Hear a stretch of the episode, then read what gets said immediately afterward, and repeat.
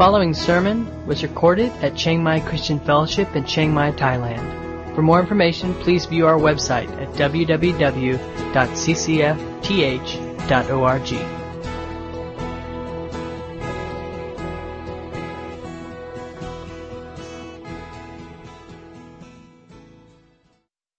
You gotta be dead.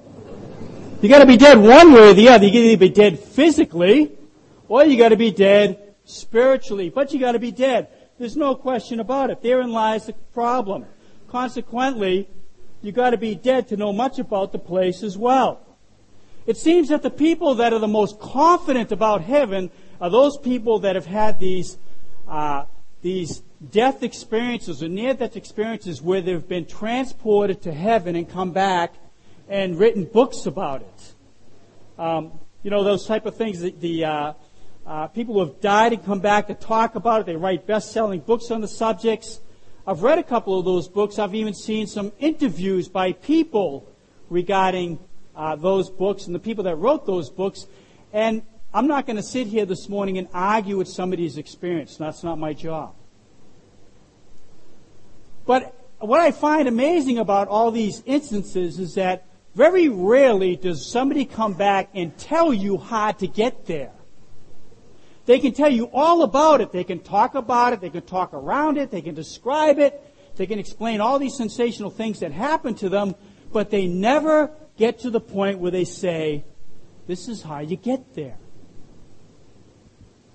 And so the question is, how do you get to heaven? Now, I know who I'm talking to. And most of us agree about the prerequisites of getting to heaven.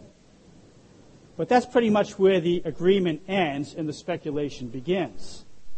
And so the proposition I have for, this, for us this morning is how do we prepare for heaven?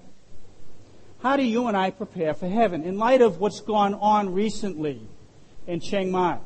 Not only this year, but also last year. And we've seen it time and it happened time and again. Uh, just recently, uh, Paul, Paul Wiki was uh, in a very bad accident. He almost lost his life. Uh, God spared him. But things like this happen and you don't know when it's going to happen. You don't plan for it to happen. And so the question that arises out of these, out of these things is how do you prepare for heaven? And that's the question I want to address this morning. So if you take your Bible and turn to first, Second Corinthians chapter 4, verse 16. I want to read this passage of scripture, verse 16, 2 Corinthians 4, 16, through chapter 5, verse 10. And it reads like this, and I'll be reading from the ESV, the English Standard Version. It says, So we do not lose heart Though our outer self is wasting away, our inner self is being renewed day by day. For this light momentary affliction is preparing for us an eternal weight of glory beyond all comparison, as we look not to the things that are seen, but to the things that are unseen. For the things that are seen are transient, but the things that are unseen are eternal. Chapter 5, verse 1. For we know that if the tent, that is our earthly home, is destroyed, we have a building from God, a house not made with hands, eternal in the heavens. For in this tent we groan, longing to put on the heavenly dwelling, if indeed by putting it on, we may not be found naked. For while we are still in this tent, we groan, being burdened, not that we would be unclothed, but that we would be further clothed, so that what is mortal may be swallowed up by life. He who has prepared for us this very thing is God, who has given us the Spirit as a guarantee. Verse 6, so we always, so we are always of good courage. We know that while we are home in the body, we are away from the Lord, for we walk by faith, not by sight. Yes, we of good courage, and we would rather be away from the body and at home with the Lord. So whether we are at home or away, we make it our aim to please Him. For we must all appear before the judgment seat of Christ, so that each one may receive what is due for what he has done in the body, whether good or evil. So the question is, how do you prepare for heaven? And I want to, and I'm making a basic assumption here, and my assumption is this, that everybody is so preoccupied with life. We're preoccupied with living, with making a living. We're preoccupied with ministry. We're preoccupied with falling in love, having kids. What are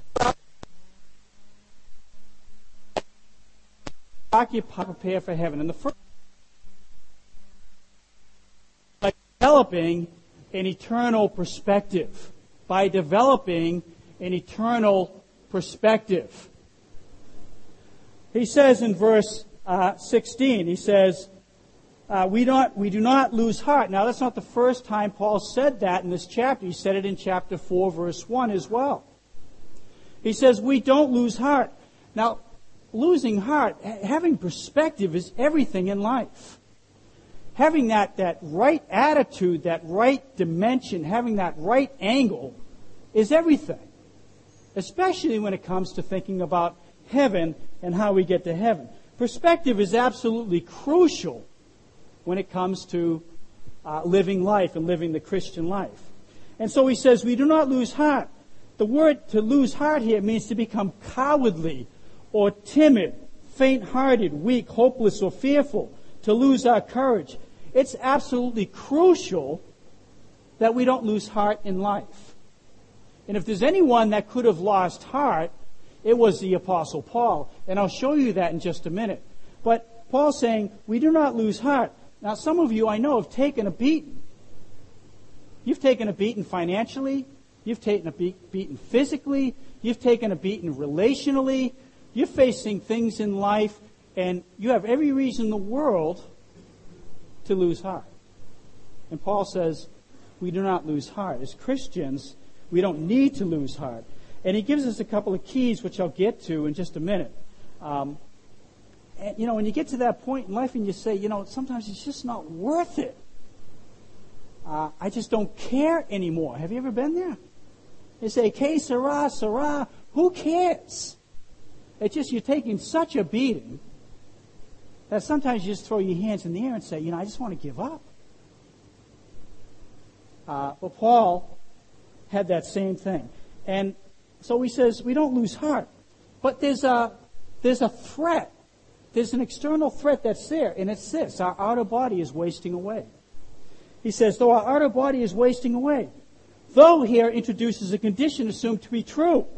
Outer, our outer man is wasting away. In fact, it's true, and you and I have to deal with it. Let's face it, folks. You're wasting away. You're getting older. You can't see like you used to. I never wore glasses before I was 30. I won't tell you how old I am now.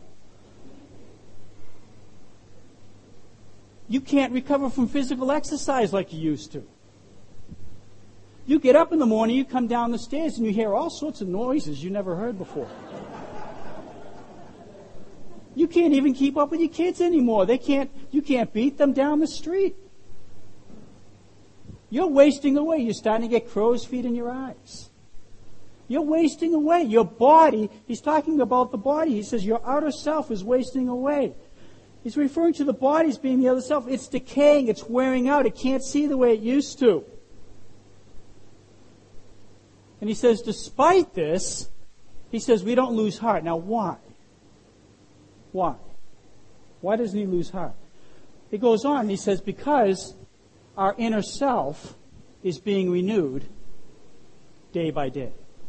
Even though there's a threat that's on the outside, there's an eternal truth, and the truth is this that somehow, someway, God in His sovereignty is renewing you day by day.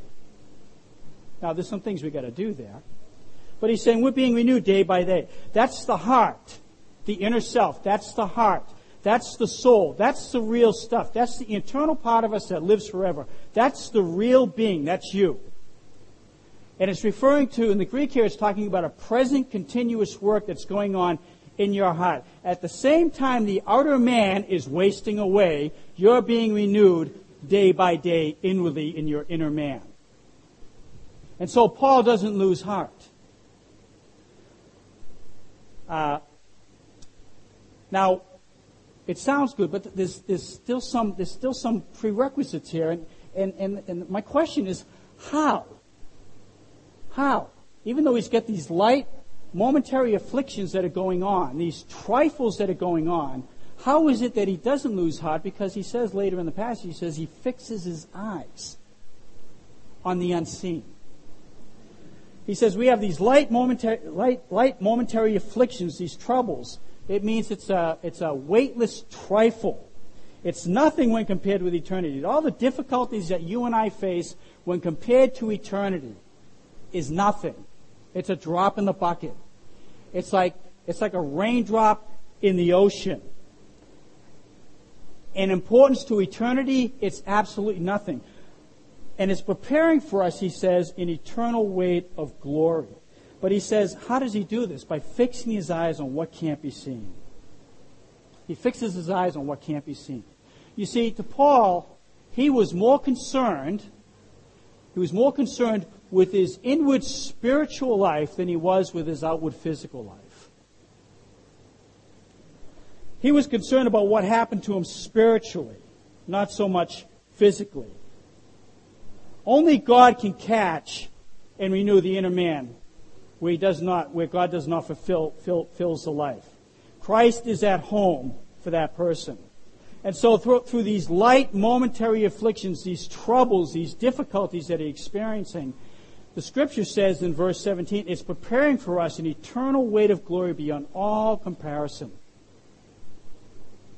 It's far greater than all the suffering one may face in this life.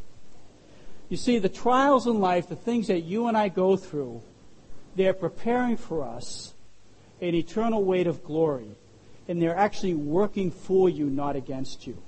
All the things that you're facing in your life, the trials, the tribulations, the troubles, the stress, the things that, that, that, that drive you crazy, those things are working in your life to prepare you for an eternal weight of glory. But it says we have our eyes fixed on the things that are unseen.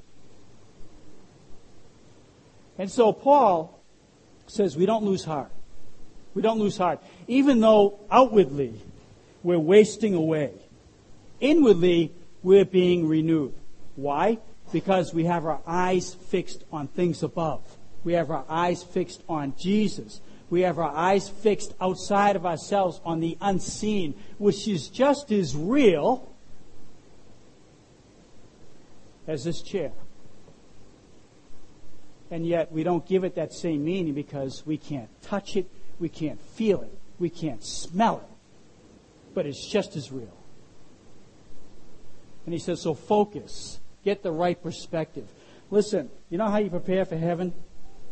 You have an eternal perspective.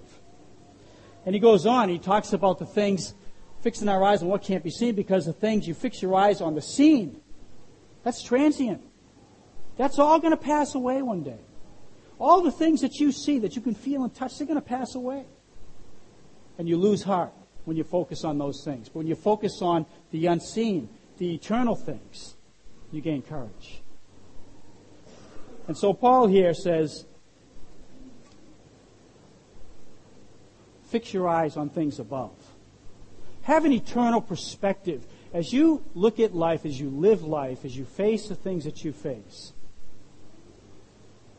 it's really important for us as Christians to be developing an eternal perspective, to get that right perspective in life.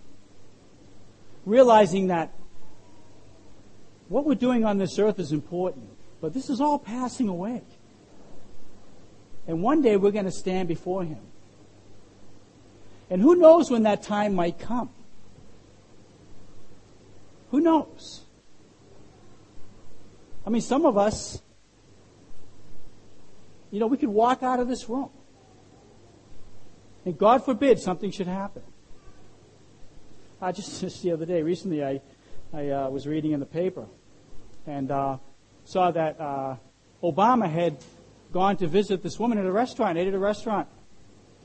And after he ate there, uh, shortly thereafter, I think within a couple hours, the woman dropped dead of a heart attack. The Bible teaches that your life is like a vapor. It's here. Be prepared that untimely incident happens in your life, should it happen. He says in verse, uh, chapter 5, verse 1, he says, For we know that if the tent that is our earthly home is destroyed,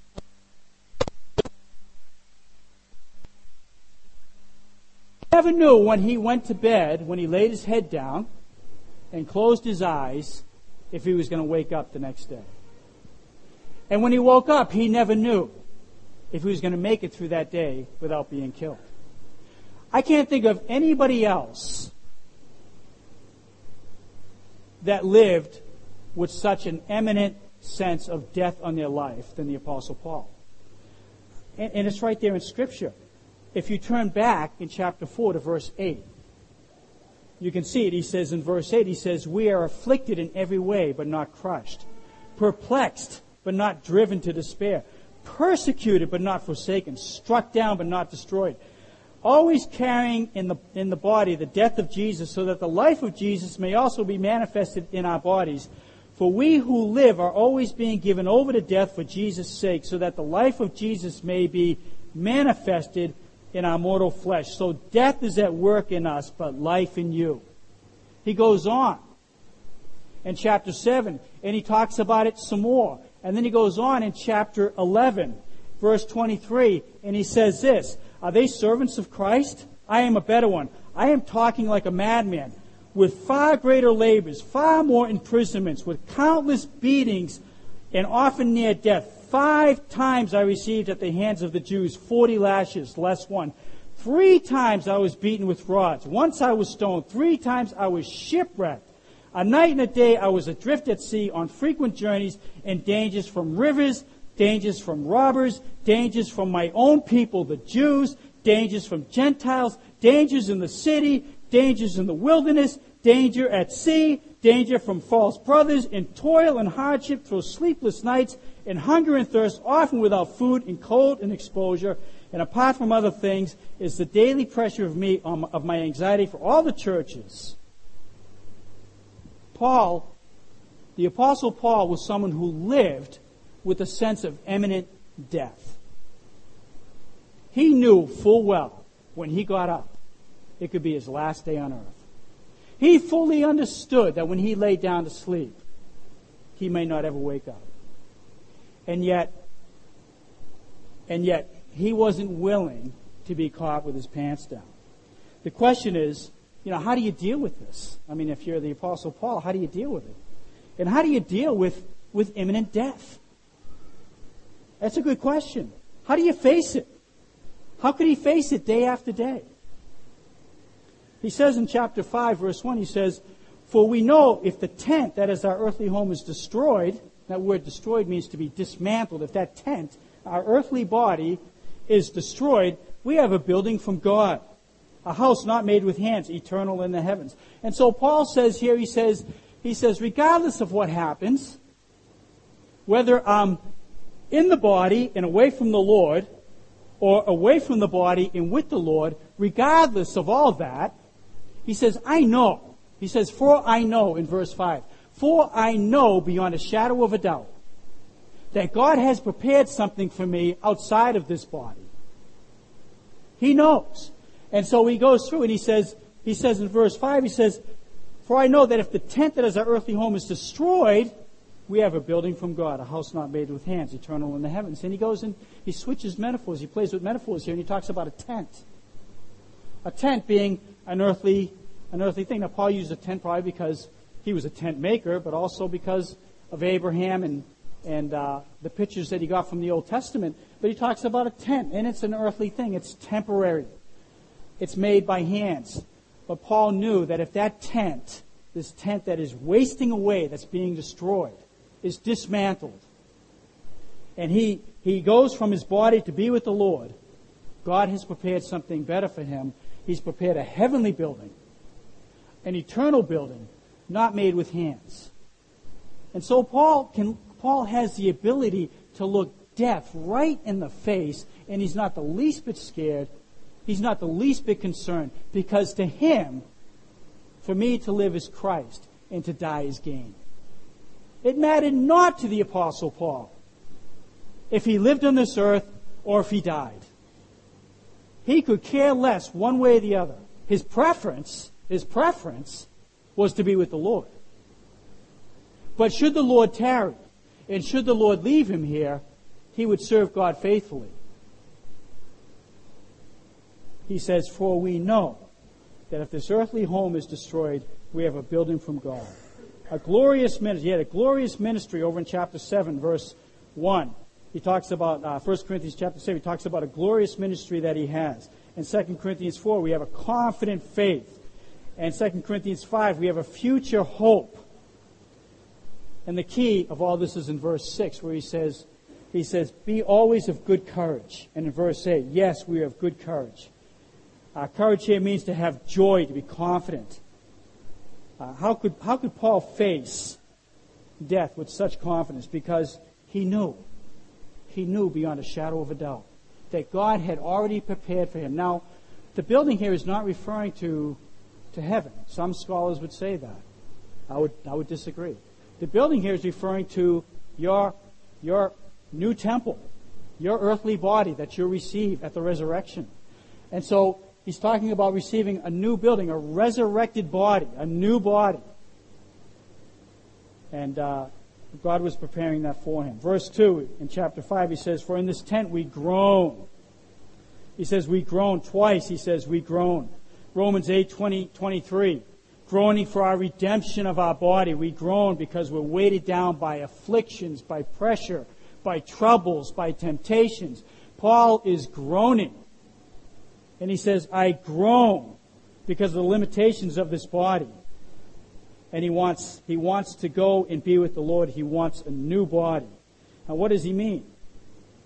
He says, he says, we groan longing to put on a heavenly dwelling if indeed by putting it on we may not be found naked. Now, what does he mean when he says that we might not be found naked? This is a difficult passage.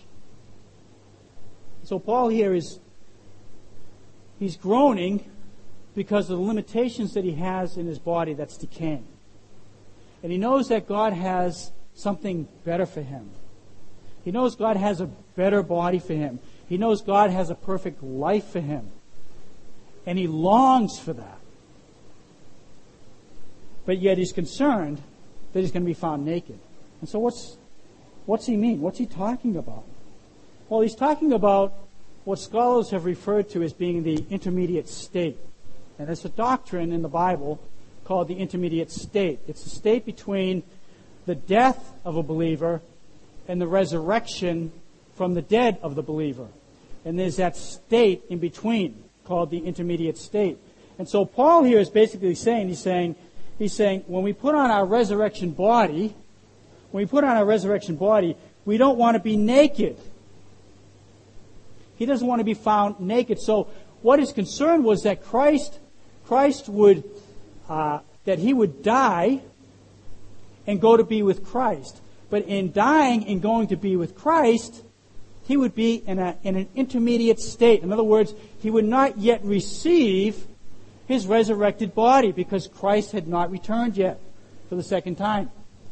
And so he says, he says, we put on the resurrection body, we won't be naked, so being naked would be a condition which you don't have your resurrection body, right? I mean, listen to, listen to the line of reasoning. When we put on the resurrection body, we won't be naked. So, being naked would be a condition in which you don't have your resurrection body, right? And so Paul here is saying, for while we are still in this tent, we groan being burdened, not that we would be unclothed, but that we would be further clothed. He says in verse 4, while we're still in this tent, we groan being burdened. Ah, I'm sorry, verse 3. If indeed by putting it on we may not be found naked. Putting on what? Putting on the resurrection body. He wouldn't be found naked. And so Paul's concern was that was that Jesus, that he would die and go into this intermediate state. And by doing that, he would be naked. That is, not have a resurrected body, which he longed for. He groaned for it. So what's he talking about? He's talking about the spiritual life to come, which involves a resurrection body. Now, you have to understand that the resurrection body was very, very important to Paul. and it was very important to Jesus. It was very important to the Corinthians, and it should be very important to you and I. Because the resurrection body, did you realize that Jesus Christ, when Jesus Christ took on the form of a man, he received a body. And he came into this world in the form of a man, and he died as a man. And he rose, was resurrected, and given a resurrected body. And when he came back 40 days later to the disciples, what did he have? Did he have a body? Did he have a body? He had a body. And he showed Thomas, he said, Thomas, here, the wounds in my hand. He had a body. He had a resurrected body. An amazing body. And for all eternity, Jesus Christ will always have a body. And that's why the body is so important. That's why in the New Testament to the Corinthians and to Paul, the resurrection body was so important. Because, because without the body, they couldn't, they didn't feel like they could fully worship God. Not that that was necessary, but that's the way God planned it. That's how it, that's how it worked out. And so, and, and, and you had this dualistic Greek philosophy, dualistic philosophy going around, going around in those days that basically said that, that matter is evil, anything of matter is evil, but anything spirit is good. And so there was this, this dualism. So anything that was part of the body was evil. That's why, that's why the Sadducees rejected the resurrection of Jesus. Re- rejected anything to do with a resurrected body. Because to the, to the Greek, to the Greek philosophers of the day, to be caught inside that body was a limitation they did not want. And they wanted to be freed from that body. You can sort of look at it today with Buddhism, in a sense. That Buddhism, when someone dies, they believe that their, body, their spirit is freed from the body. And it's just sort of wandering around. No, no, we don't believe that. We don't believe that it's just wandering around. Because the Bible makes it clear that when, when you die, your spirit does what? Goes to be with the Lord. You may not have your resurrected body. That's what it means when he says naked, but you are with the Lord. To be absent from the body is to be with the Lord. To be with the Lord is to be absent from the body. And so Paul here is trying to make a case to the Corinthians because resurrection, the resurrected body was such an important thing to the Corinthians. And it, and it went against the prevailing philosophy of the day. Greek philosophy that believed in dualism, that anything of the spirit is good, anything of the body is evil. And so the whole idea was to be released from this body so that you could encompass everything that belongs to the spirit world. Well, we reject that philosophy as Christians. But this is part of what's going on in Paul's thinking as he's explaining this to the Corinthians. And this is why he gets into it. So he's, so he's talking about the spiritual life to come, which involves a resurrection body and it ran counter to Greek culture and dualistic philosophy that the Greeks had. Paul wasn't looking for release from the body. He was looking for a new glorified body. Paul knew that the next life is perfect. And so the doctrine of the intermediate state is this time between the death of the believer and the resurrection and three options that Paul had, really not options, but more preferences. Paul's preference, his preference was that, number one, that he would be alive when Christ returns. So, in other words, Paul, and you have to understand this about the New Testament when he wrote this book, was they were fully expecting the return of Christ. That's why 1 Thessalonians 4, he talks about, he talks about 1st, 2nd, 3rd, he talks about the return of Jesus. They were fully expecting Jesus to return in their day, in their time. And so Paul was saying, my first preference is to be alive when Christ returns, not to be found naked. He didn't want to be found naked. He wanted to be with Christ. So Christ would return, well, he would go to heaven and he would receive his resurrected body right then and there without its limitations and he would no longer be groaning. It would be absolute bliss. That was his preference. But should the Lord tarry, and he did tarry, to die and be with Christ. His second preference was to die and to be with Christ. He says, he, he says it, he says it over in, uh, in the latter part of the, the, chapter. He says, he says, I prefer to, to, to, to die and be with the Lord. To be away from the body is to be with the Lord. And that was his preference, to die and be with Christ, should the Lord tarry. But should the Lord not tarry, his third preference was to go on walking by faith and not by sight. Until such a time as either number one happens or number two happens. And so my question to you is, is that our, is that our state of mind when it comes to this whole idea of death? Do we have a desire to be alive when Christ comes? And should the Lord tarry, are we okay to, to die and be with Christ? And should the Lord tarry even further to go on walking by faith and not by sight? And so, there's, uh, so when you think about death and you think about how to prepare for heaven, the first thing we need to do is, you know, develop an eternal perspective. And understand that this old body, it's wasting away. But it's being, but the inner man is being renewed day by day. Don't get caught with your pants down. Be prepared. Be prepared. Paul did not want to be caught with his pants down. He faced, he faced, he, he was a person that looked death in the face every single day. Death was imminent to him. And dear friends, uh, I'll tell you, it's imminent with you and us as well. We just don't realize it. We don't really think about it that way. But for those people that risk their lives every day, they fully understand what's going on. But death is imminent. Death is no respecter of persons. Death can happen at any time. Paul understood that. He understood that. The last thing I want to share with you how do you prepare for heaven? Determined to walk by faith, not by sight. Uh, chapter 5, verse 5, he says, he says, He who has prepared for us this very thing is God, who has given us the Spirit as a guarantee. So we are always of good courage.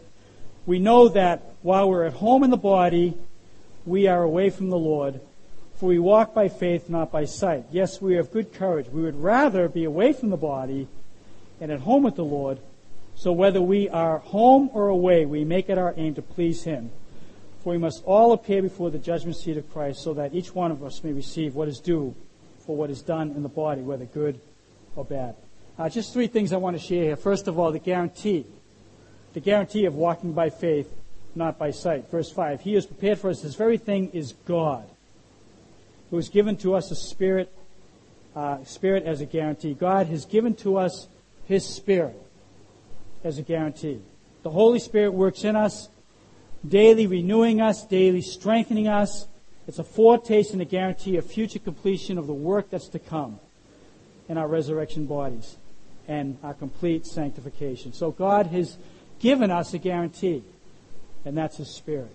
Secondly, the necessity of walking by faith not by sight. The necessity of walking by faith, not by sight. Verse 9, he says, So whether we are at home or away, we make it our aim to please him. Paul says, whether I'm, I'm home in the body and away from the Lord, or I'm away from the body and home with the Lord, I always make it my aim to please him. The necessity of walking by faith, not by sight. This is how we please God. John Piper uh, has written something interesting on this. He said this. He says, the question of authentic faith. This theme focuses the question as to whether our faith is real, substantial, biblical faith in objective, external reality outside ourselves. Namely, is our faith in God or is it a mere subjective experience of feelings and thoughts inside ourselves that function as an emotional cushion to soften the bumps of life and give us a network of friends facing eternity has an amazing effect of sobering us out of religious delusion. So when we talk about the necessity of walking by faith, is your faith objective, substantial faith outside of yourself in a real person? It's not a subjective experience of feelings and thoughts inside, but it's objective in a person. And then lastly, the motive for walking by faith, not by sight. Verse 10, he talks about the judgment.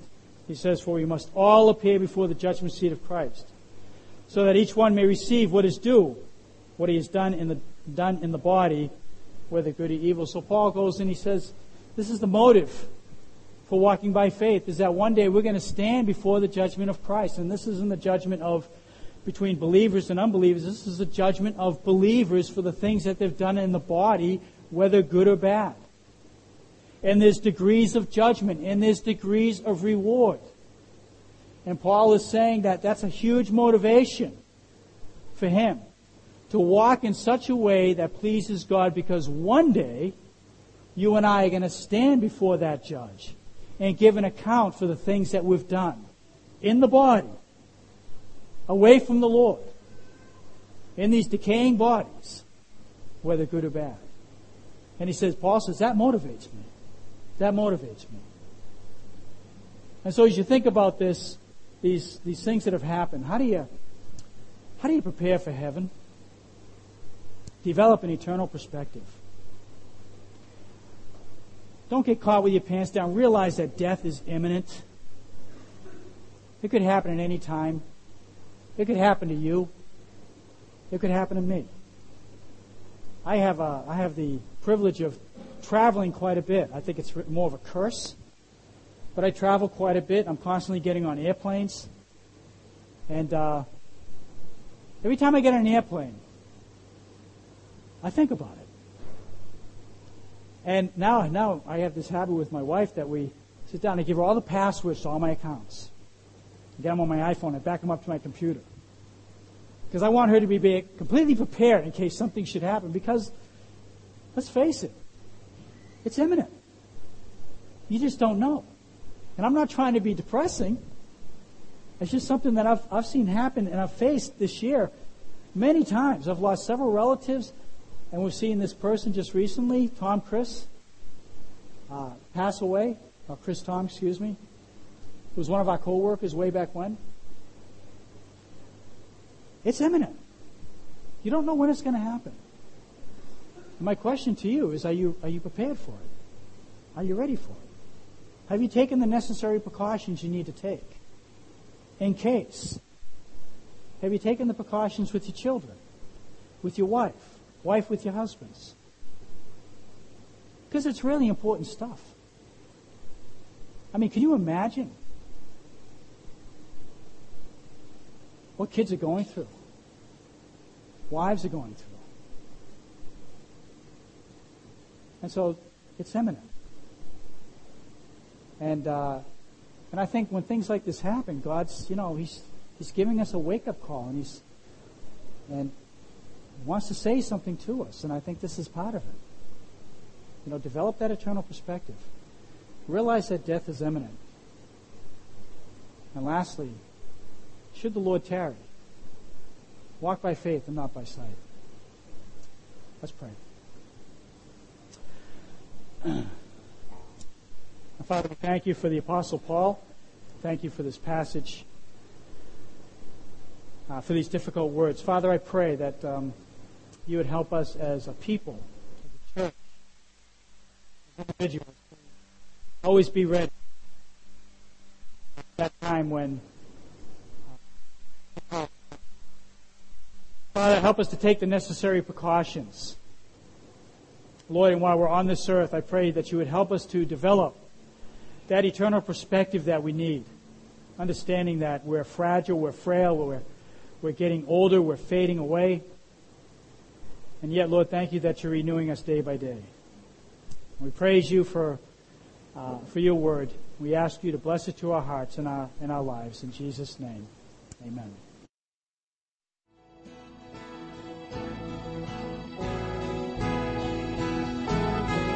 You've been listening to a sermon recorded at Chiang Mai Christian Fellowship in Chiang Mai, Thailand. For more information, please view our website at www.ccfth.org.